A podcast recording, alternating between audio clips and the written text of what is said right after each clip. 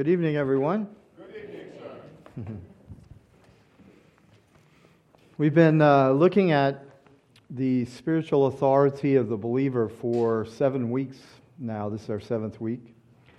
Um, I want to summarize what I'd, what I'd like you to really uh, grasp as you begin to apply and, and use your authority. The, the first thing is this that if you don't recognize that you have authority, you'll never deploy it.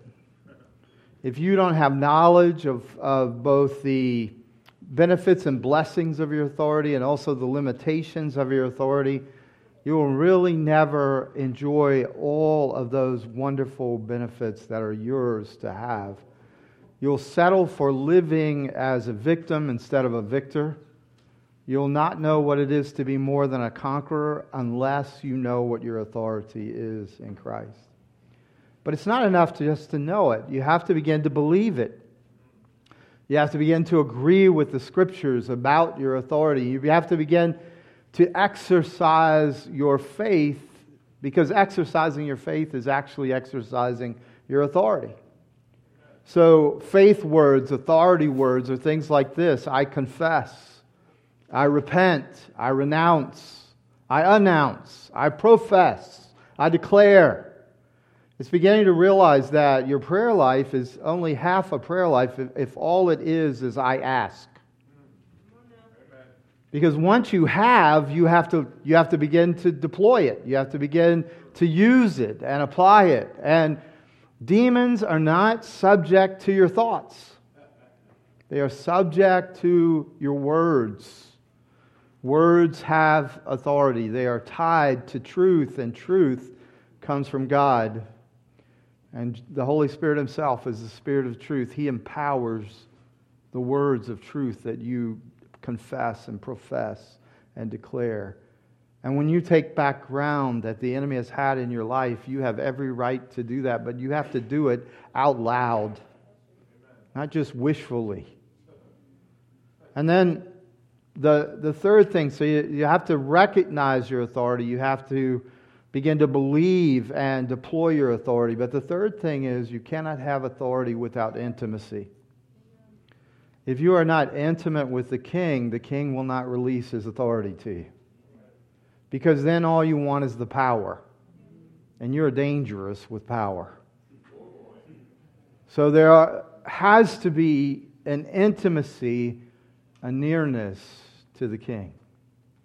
And so, as we think through that about our authority, then it, it, falls tonight to realize if I'm going to be intimate with the king, if I'm going to really draw near to Jesus, I have to understand my identity. I have to understand who I am. That how I approach is essential when I know who I am. I mean, have you ever had someone approach you for something and you just were put off by it? I mean, a lady came up to me at the beach one time and said, Give me money. I didn't give her any money. I had no relationship to her. She was gruff, she was demanding. I, I felt no guilt in not giving her any money because of the way she approached me. I was in uh, Paris, France, and Par- Parisians are not known as the most polite people in the world. And yet I was lost in a train station, and I came up to them and I said, Please, can you help me? I am lost. And all the Parisians stopped what they were doing, and all of them talked to me, even in English, because I couldn't speak French. And they began to direct me to the train. And when I went to the wrong train, one guy ran across three tracks to make sure I didn't get on the wrong train. Do you understand what I'm saying? It all has to do with approach.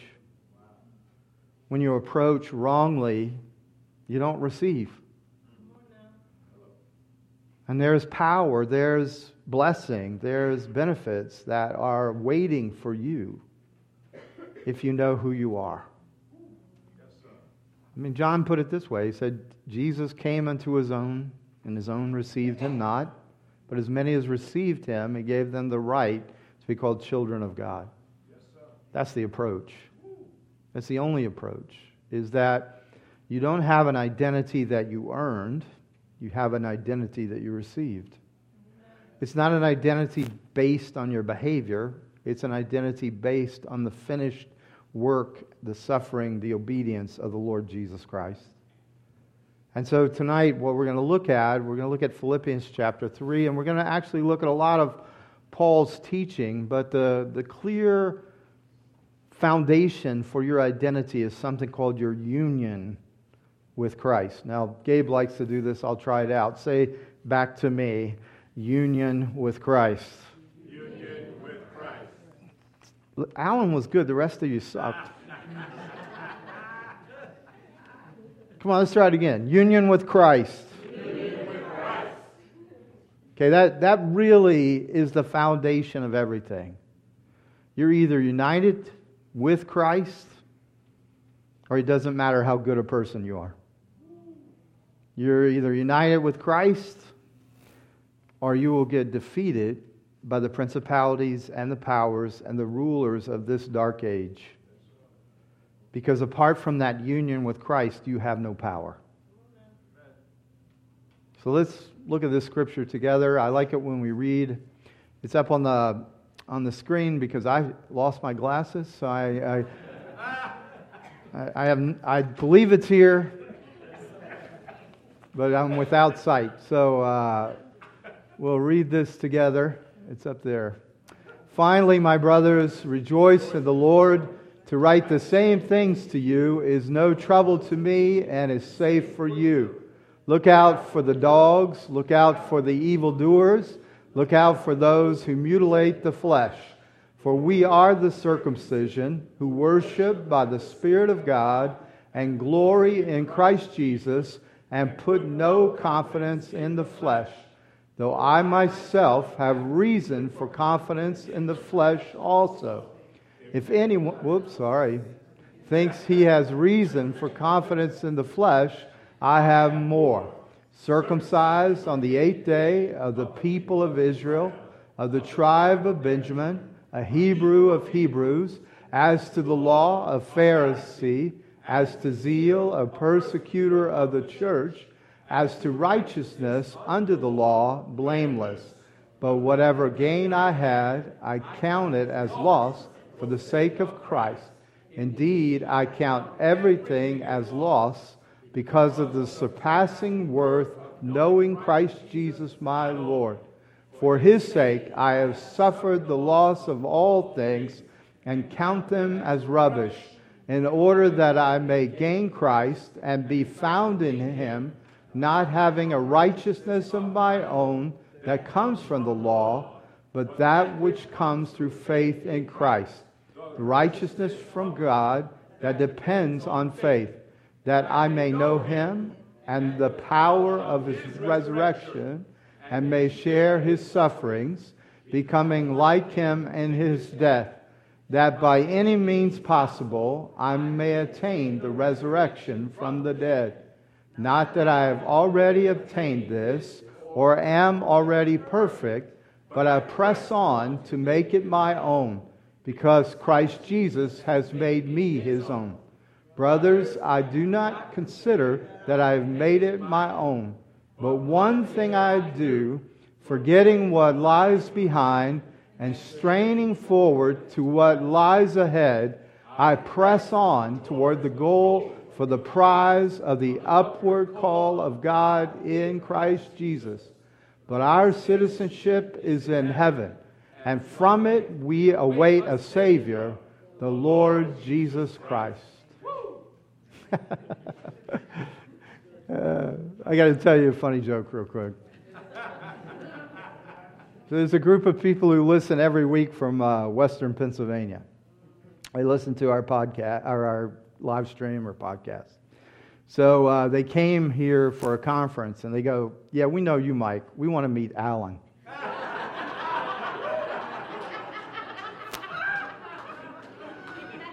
we hear him. We want to see him.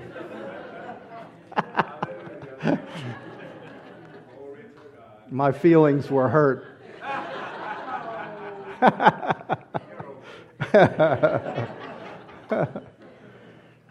so, we're talking about tonight this reality. And my hope is I can convince you that, that the scripture's description of your life is more true than anything you've ever known. The fact of the matter is that though you are a physical being and you do encounter the world in a physical way, you are also a spiritual being. And as a spiritual being, when Adam fell, when Adam gave in to sin, what happened was that he reversed the way life was supposed to work. Your spirit is supposed to be in charge. And your body should be a willing partner. But in the fall, our spirit and our body got separated. And our body became the master. Our hungers, our drives, our desires became the master, and the spirit became the slave. And because of that, we have hooks in us, we have connectors to a spiritual world that does not want what is best for us. So Paul calls this spiritual world, he says, it's where your fight really is. It's not really the people that annoy you or irritate you or those who have hurt you or wounded you. It's the spirits behind that that he calls principalities and powers. Basically, he says that though you live in a physical realm, the battle is taking place in a heavenly realm that intersects with your life. And that God has so decreed, if you're a believer, that you're to live in that spiritual realm with the spiritual resources that Christ has purchased for you. But without those resources, you're as lost as anyone else is. Because you can't win it in your own willpower. You can't overcome it with your own physical, emotional, or mental abilities. It can only be fought in Christ. And so, what Paul makes clear in his teaching, and what is foundational to all his teaching, is that your union with Christ is the central point of victory. For a matter, as a matter of fact, the, one of the most famous verses we just read that I want to know Christ, I want to know the power of his resurrection, and I want to be joined with him in the fellowship of his sufferings. One writer says it this way this is the Christian's 2020 vision. In the one eye, you are focused on being with Christ in such a way that you are not afraid to suffer for Christ or to go through whatever needs to be gone through in order to you to escape this body of sin and to begin to live as one who is alive in Christ. Paul says it this way consider yourself dead to sin and alive to God.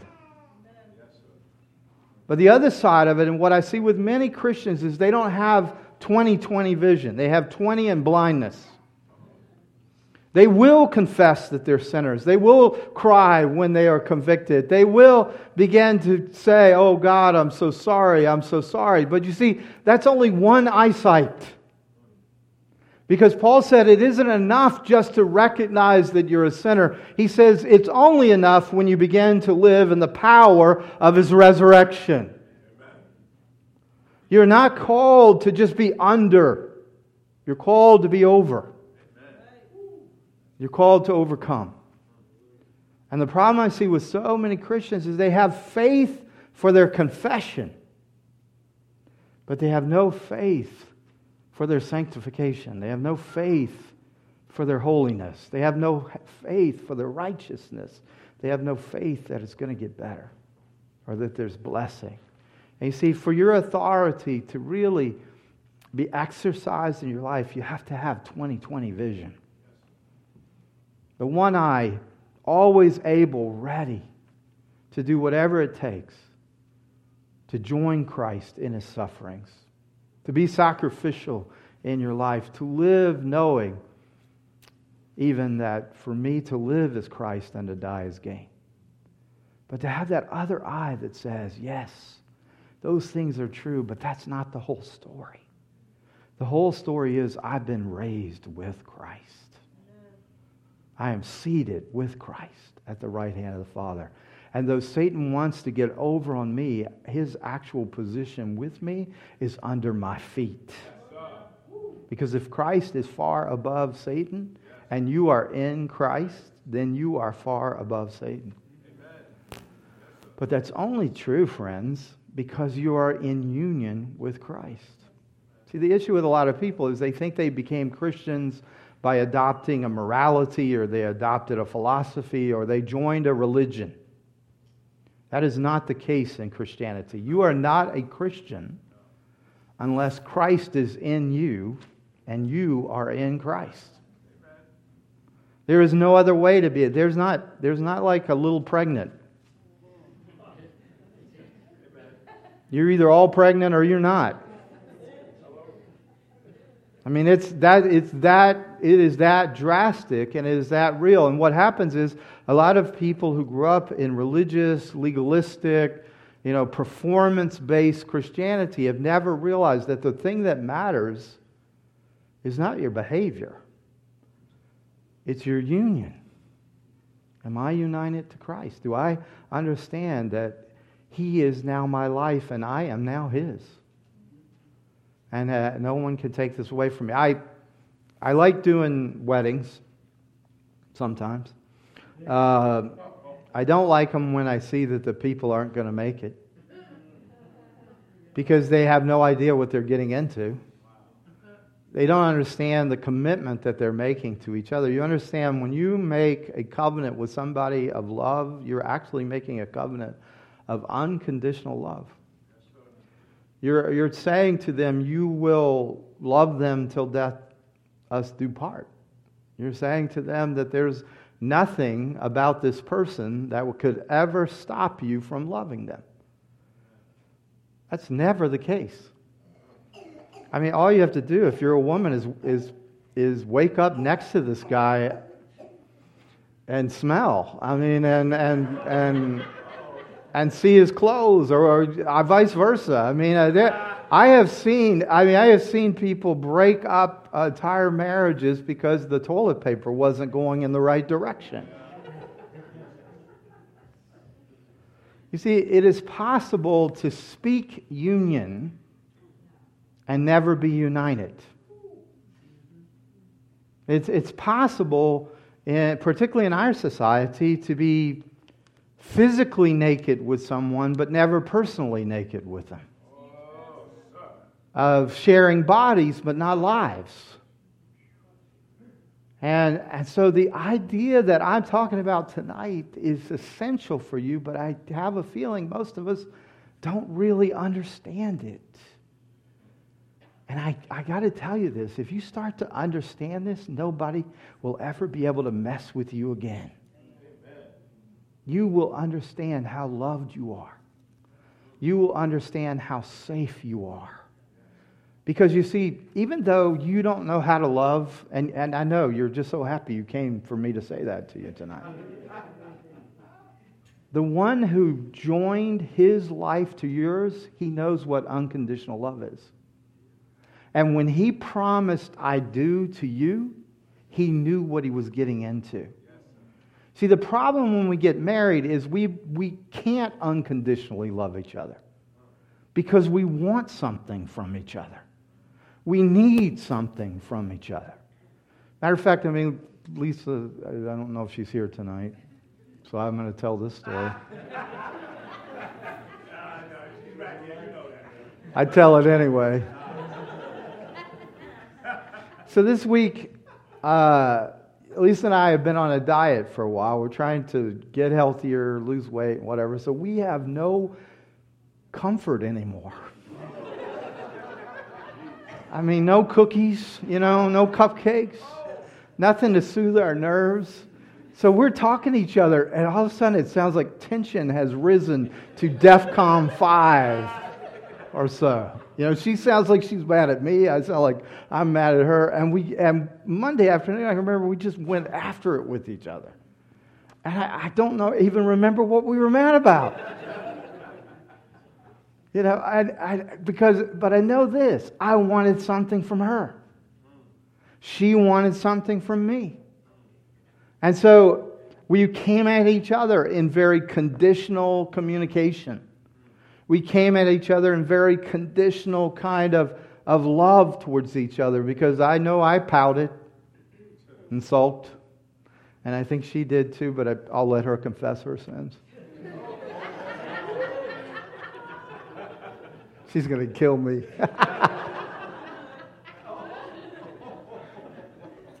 you see, you have no other union with anybody in the world who wants nothing from you and who needs nothing from you.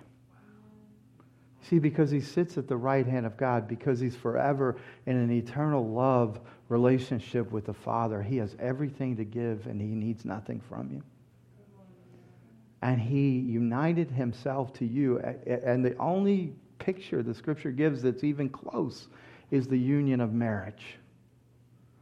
You are one with Jesus, and Jesus is one with you. And his unconditional love is connected to you. You see, if you get that and you understand that, even if you fail, you fall down, you fall apart, you wander, whatever it might be, you will realize there's nothing genuine out there but Him. There's no one else who can love you without conditions. Because there's a, almost everyone have met people who said, I love you, but then they found a condition that they didn't have to love us anymore. And someone who said, I'll never hurt you, and yet they're the very ones who hurt us the worst because they needed something from us, or they wanted something from us, or they weren't complete. There is no other union that you'll ever have with any other person who is complete. Only Jesus can give and not have to take.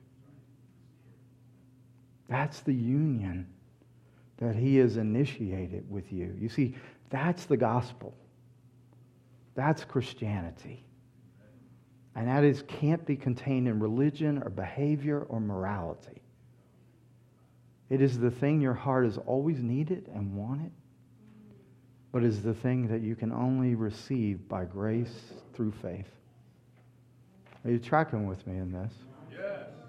Well, where does this notion then, I like this word, where does the notion of this union come from?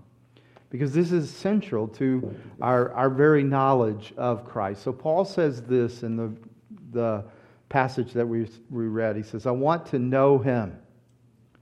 And he wants to know him in a way that's not just knowledge. You see, uh, you can have knowledge of the resurrection, you can have knowledge of the cross. But he's talking about a knowledge in which he actually encounters and experiences the resurrection power within him. He wants it unleashed in him. And he wants also to have such a deep experience of the cross that he knows exactly what it was that was paid for in his life. So he doesn't ever want to take for granted this love that God has for him in Christ. And so he wants to experience the very things that Jesus himself went through. So Paul put himself at risk. Uh, he tells a little bit about his personal story. He, has spent his, he had spent his whole life to reach the pinnacle of Judaism. He had spent his, his training with one of the greatest rabbis who has ever existed. He's still uh, one of the top three rabbis that's ever existed. And Paul outstripped even his rabbi. And he says it in this. He says, he says in this, he goes, you know, if anybody had confidence in the flesh, it's me. And what he's really saying there is, I was better than everybody else. It's just a nice little biblical way of saying that. But he's saying, I was, I was the top of my class. I was number one. And, and, and he says, But I'm going to tell you about that. It's, it's dog dung. It's useless. It's not even good for fertilizer, he says. I count it as loss. I lost time doing that. I reached the heights of, of the political and religious strata, and I count it all as waste. But here's what he counts as worth something. In verse 21, he speaks of an ultimate union with Christ. That when Christ comes, you and I will be transformed. Our bodies of humiliation will become bodies of glory. I don't, I, you know, I don't know how much you love theology, but you are here on a Saturday night, so I'm going to give you some. Imagine right now, as best you can, with your own vision, your own Holy Spirit filled vision. The Lord Jesus Christ, who is the eternal Son of God, he is the second person of the Trinity, but he is also fully man, and now he is glorified. And when the Apostle John, who loved him so deeply, saw Jesus in his glorified humanity, John fell at his feet as one dead. And what Paul is saying here is the body that John saw is the body that will be yours forever. That in the same way, if you go to Revelation and you read that descriptor of Jesus where it talks about his hair and his, his voice and his clothes, John could, was so dazzled by it that he fell as a dead man. And what Paul's saying here is that if you are in union with Christ right now in your humility, in the humiliation even of this body that is falling apart, then you will be raised with him. And the body Jesus has is the body you will have. Amen. That's the union, but it's the ultimate part of it. And Paul said, see, Paul is saying, I'm willing to suffer anything in this body of humiliation for Christ because I know what he's going to do for me when I see him in glory. Talk about no more cancer, no more diabetes, no more arthritis. You know, some of you are really young, you don't know what I'm talking about yet. Those of us who do. You see, it is not an end and then something new. Paul calls it a completion, where everything that's going on right now will not be wasted when the perfect comes, he says. So here, I mean, I love the progression in the letter to the Ephesians. Paul says, You are chosen in him, you are raised with him, and you are made like him for all eternity. Isn't that powerful? Well, you may you may struggle a little bit and say, okay, how does he, you know, how does he draw these conclusions? Well, let's let's let's talk about his story a little bit. What changed Paul's life, now, he had this amazing encounter with Jesus, but something prepared him for that encounter. In the book of Acts, we are told that the synagogue that Paul was a part of, it was from his region. It was in Jerusalem, but it was from his region of the world. Where he was from was Tarsus in an area called Cilicia. And the synagogue where they came out and they heard Stephen preaching the gospel. Stephen, who was appointed as a deacon, but really was an evangelist. And Stephen, they hear him and they come and they grab Stephen. And Paul is giving his approval to Stephen. Now, this encounter with Stephen shook Paul to the core. Now, at that point, he was called Saul. And it shook him to the core because the Bible says none of them could withstand the wisdom and the spirit in Stephen. I don't know about you, but when I hear that, hear myself even saying that, I go, oh God, let that be true of me. The wisdom and the spirit in Stephen shook Saul, who became Paul. Now, look, this is, this is what happened. See, Saul, his whole life, had been able to out argue, out reason, out zeal, out holiness everybody he knew. But here he encountered with Stephen something he could not overcome. So here Stephen had everything that Saul of Tarsus didn't have, and Stephen had even more. He had, you understand, he had done everything he could to have what Stephen had.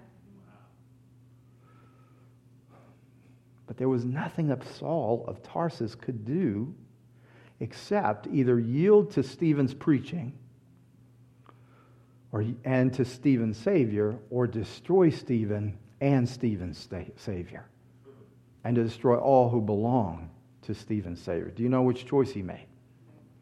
He chose not to yield. He chose to destroy. So he gave his approval to stoning of Stephen. And he was on his way to go kill all the other followers of Jesus. See, he knew. Do you understand? Do you understand? In, in a way, if you want to know what sin this is, it's covetousness, it's envy. You have what I want to have, so I'm going to get rid of you. See, that's the body enslaving the spirit. I have to have what I have to have, no matter what it, it takes. So then the Lord Jesus meets Saul of Tarsus on the road to Damascus. He flattened him on the ground with his glory. But notice what he says. You would think he would say, Saul, why are you persecuting Stephen? Or Saul, why are you persecuting the church? No, that's not what he says.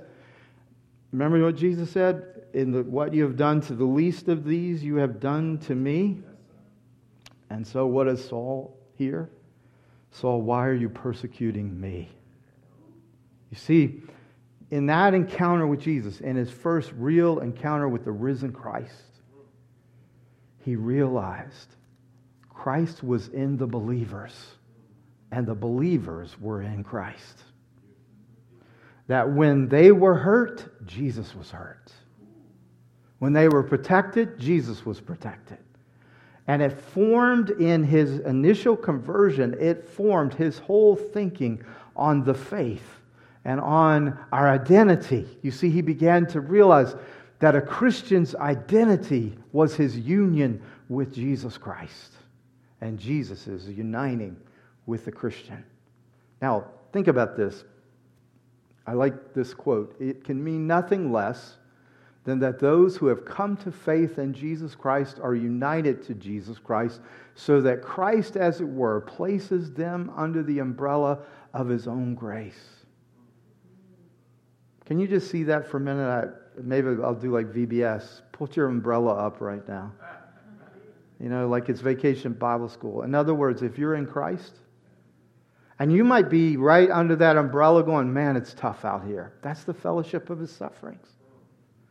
But in the midst of the fellowship of his sufferings, you're under the umbrella. Nothing you're ever going through is ever alone.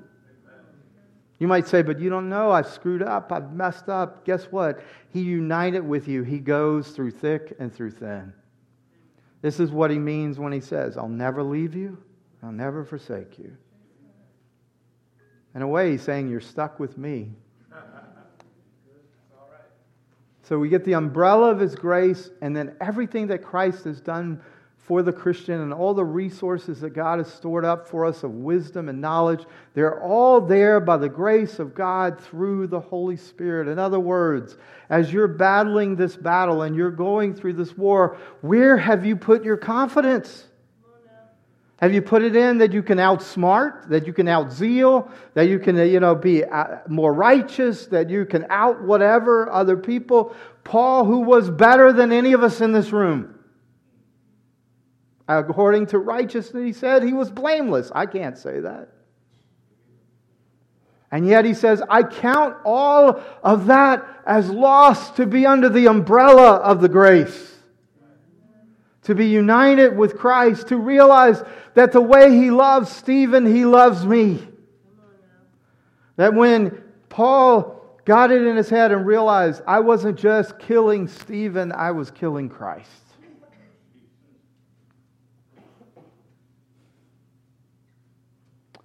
So, because of his experience with Christ on the Damascus Road, he's brought to a living faith. And it's that experience that shapes his whole life and his whole ministry. The truth is that every person's initial encounter with Jesus, generally speaking, becomes the foundation of their ministry for the rest of their lives. How you meet Jesus becomes the theme for which now you share your love and your life with other people. For example, in the Old Testament, the prophet Isaiah met the fire of God, met the presence of God. You remember he said, Woe is me, I'm a man undone. And his very first encounter with God was holy, holy, holy. You know, it was the it was the, the glory and the beauty and the majesty of the holiness of God. And so, all of Isaiah's writings, if you go back, it's always about the Holy One of Israel. It's his heart, it's his burden that the people of Israel would know the holiness of God. So, here's Paul meets Christ on the road to Damascus, and in that moment, he realizes if you're a Christian, you're in union with Jesus and Jesus is in union with you. And if you read his letters, you'll see he puts this preposition more than any other. We are in Christ. Christ is in us. Christ in you, the hope of glory. Do you understand that that initial encounter with Jesus formed the basis where he said every believer has to know that they are in Christ and that Christ is in me? Yes, are you hearing me tonight? Well, let me take you a little deeper. I know it's Saturday night, but in the Bible, there really are only two people standing before God. One is the first Adam, and the other is the second Adam. And Paul calls Jesus the second Adam. And when it comes down to your judgment, when it comes down to God dealing with you, he will not deal with you directly. He will deal with you through which Adam you are united to. So if you are united to the first Adam, then the wages of sin is death. If you're united to the second Adam, then the free gift of God is eternal life through Jesus Christ our Lord. You understand, you don't, you, you're not a sinner because you sin. You sin because you're a sinner. And there has to be a radical transformation of the heart, but more than that, there has to be a radical transformation of lineage and heritage. I love my parents, but my heritage is not in my parents. That's a heritage of cursing.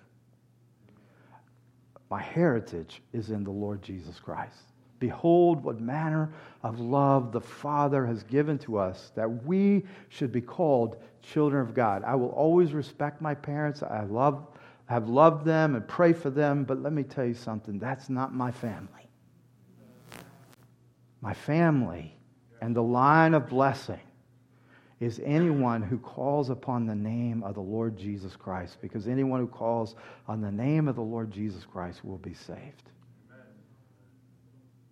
Now, I know it's, I mean, I'm, I'm giving you some good stuff right here. Are you letting it come in? Is that, you're letting it come in? It's pretty deep. You understand? This is the problem. So many think they're just going to, they're going to waltz up to God at the judgment and say, We got a deal. We got a bargain. They'll never get there.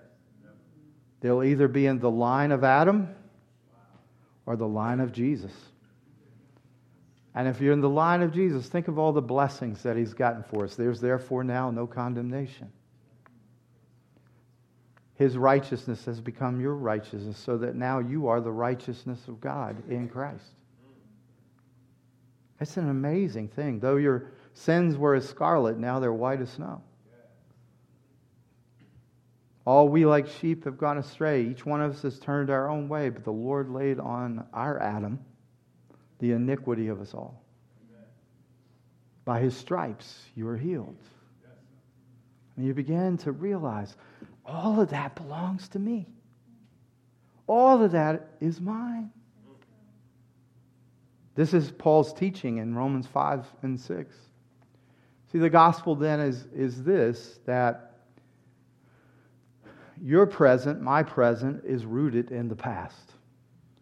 You have to go backwards to what Christ has done to go forwards into what you are to do and be. Should I say that again? Your present is rooted in the past. See, this is the beauty of Christian faith. My faith doesn't make it so, my faith accepts it because it is so. I look back on that finished work. I realize what that work means. I look to the past. That you need to go backwards to what Christ has done to go forwards into what you are to do and then be.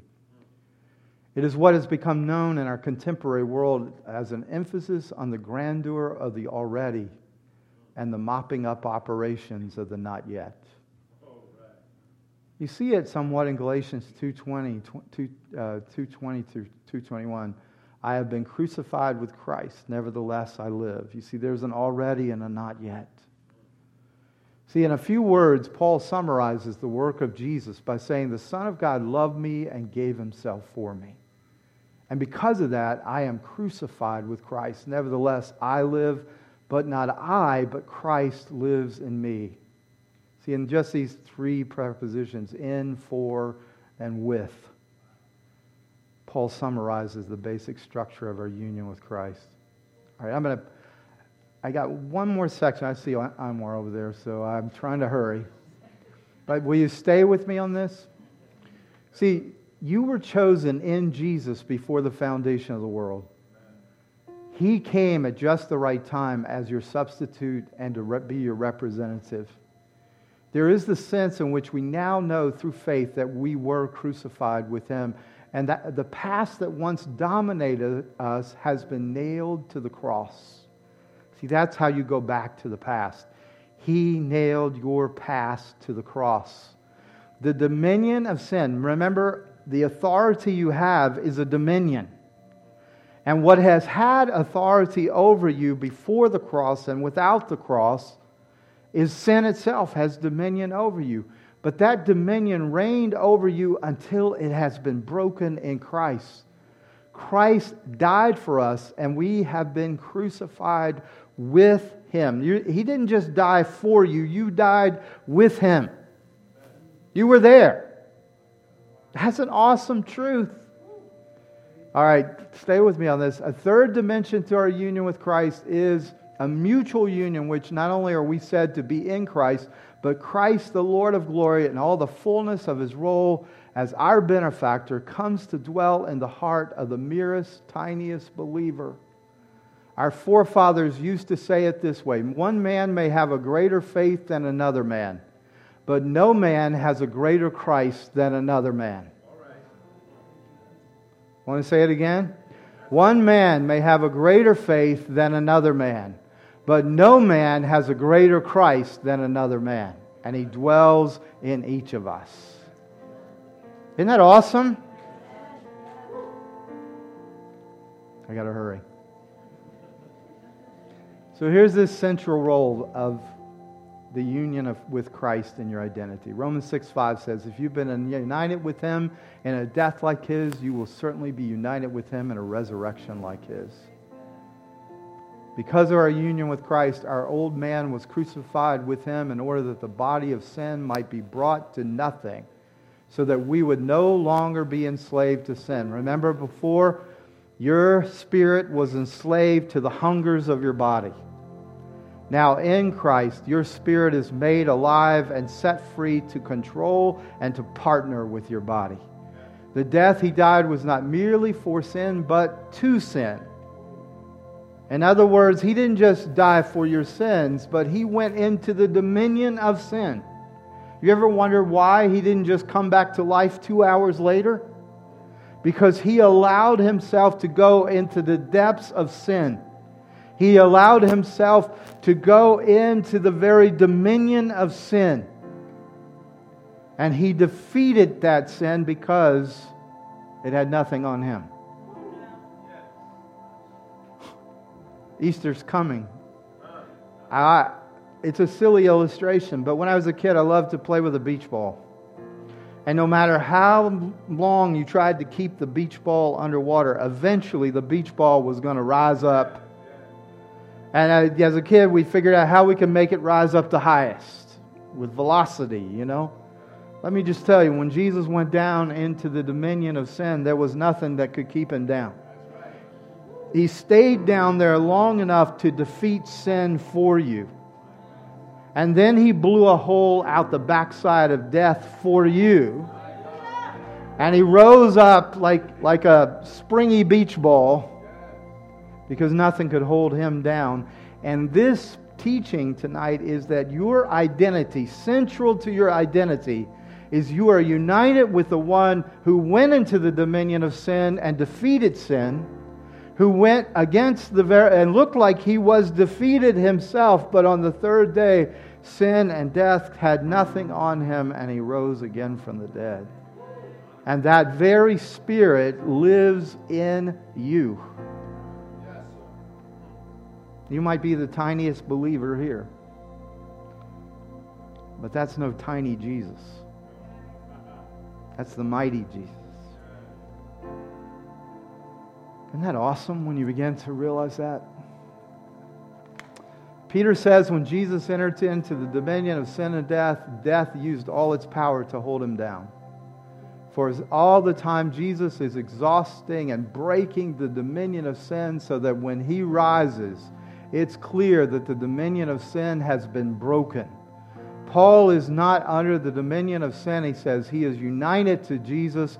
Yes, in distinction from the Lord Jesus, sin is still present in me. Still, sin is still in the unresurrected world around me. But because I'm united to Christ, sin no longer has dominion over me. I am in the position of responding to sin in the power of the very same Spirit who raised Jesus from the dead. Will you stand with me?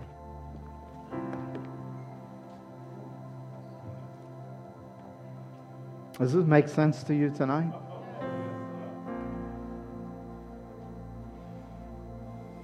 I think that the only people it wouldn't make sense to are ones who already think they're good Christians.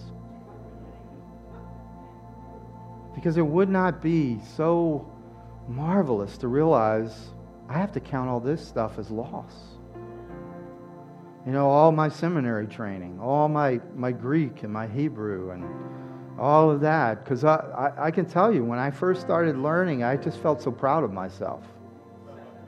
I used to take my Greek New Testament to, to church so people could see I was reading out of the original language. I mean, there's just something in, in, in us that fights against this union. We want to do it ourselves. We want power, but we don't want presence. But here's where the power is, right? There isn't a single strength that you had, have that will do anything in that heavenly realm. But you are united to the one who went into that realm and defeated sin and defeated death. And he says, Come with me. Now, I have to say this last part because you, you have to understand how practical this is. Remember when Paul said, if you join your body to the body of a prostitute, you become one with that prostitute? You know what he's saying there? He's saying you're joining Jesus with the prostitute. Because you're joined to Jesus. You are one with him. You can't say to Jesus when you're about to go in a brothel, just wait out here I'll be finished in a minute. You can't do that. So you do your things to satisfy your hungers and you grieve the Holy Spirit. Because He's not going to leave you. You're spending your time on your computer looking at pornography. Jesus is looking at the pornography. When you lie, Jesus is in that lie and He's going, please don't do that. You understand, years ago they used to have that thing, what would Jesus do? It really was not a very good understanding. Because what you're doing, he's doing. It's a lot bigger than that. And God has said this He said, You're my plan for the world to see my love and my wisdom. Now,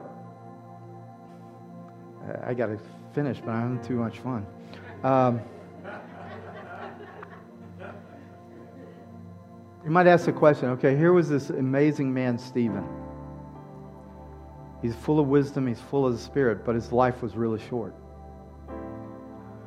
So, what happens if my life doesn't turn out the way I think it should? Well, think about this for a minute. Stephen's short life produced life in the Apostle Paul. And the Apostle Paul is giving life to you and me. We just don't know how God will use us if we yield it. But it's much more than you could ask, think, or imagine. Would you just open your hands to the Lord for me? Would you receive?